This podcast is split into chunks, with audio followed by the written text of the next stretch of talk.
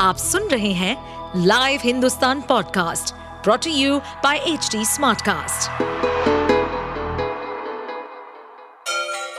Ganga किनारे बसे राज्य उत्तर प्रदेश की खबरें पॉडकास्ट में आपका स्वागत है इस पॉडकास्ट में हम सुनेंगे छोटे शहर इटावा से लेकर राजधानी लखनऊ, चमड़े के शहर कानपुर और राम की नगरी अयोध्या जैसे सभी शहरों से जुड़ी राजनीति, विकास, मनोरंजन दल बदल फरेब और अपराध जगत की सभी खबरें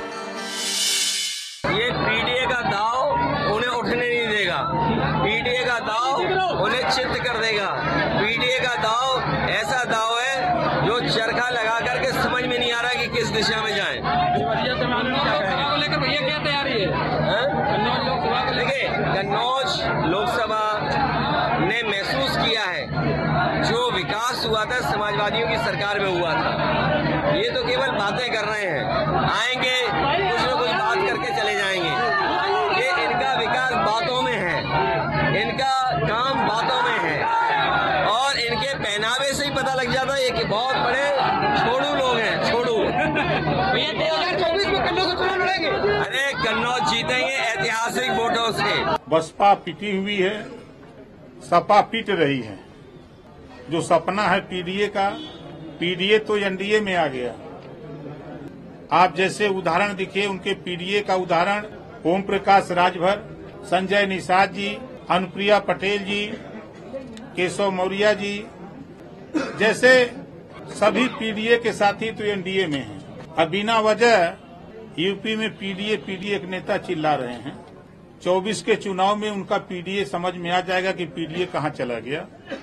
चार बार की सरकार थी, चार बार में पीडीए याद नहीं आया। सरकार चली गई तो अब पीडीए याद आ रहा है।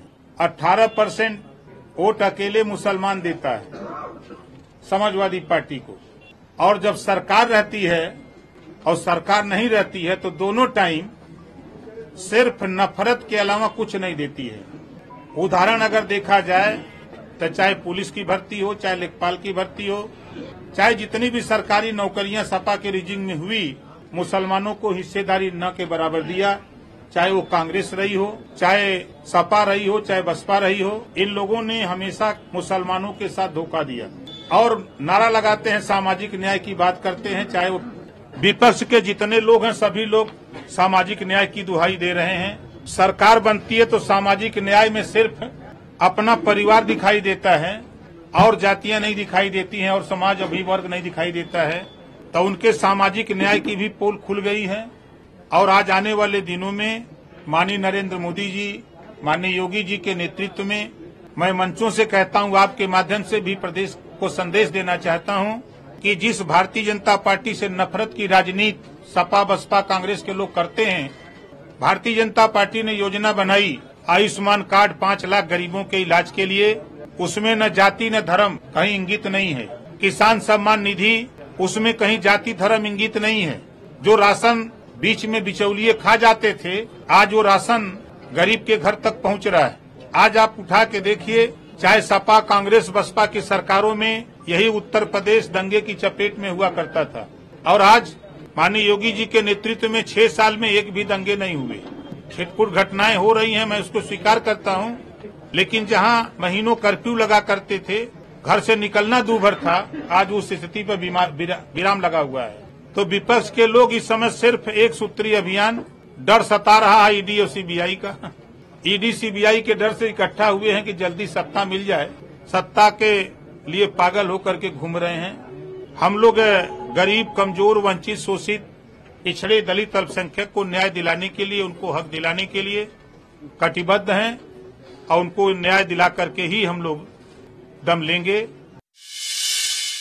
आप सुन रहे थे हमारे पॉडकास्ट उत्तर प्रदेश की खबरें। ऐसे ही अपराध जगत से जुड़ी, चुनौतियों से भरी राजनीति और विकास की खबरों जैसी अन्य जानकारी के लिए सुनते रहिए हमारे इस पॉडकास्ट को। इस पॉडकास्ट पर अपडेटेड रहने के लिए हमें फॉलो करें एट एच हम सारे मेजर सोशल मीडिया प्लेटफॉर्म पर मौजूद हैं और ऐसे पॉडकास्ट सुनने के लिए log on to W W W dot H D Smartcast dot com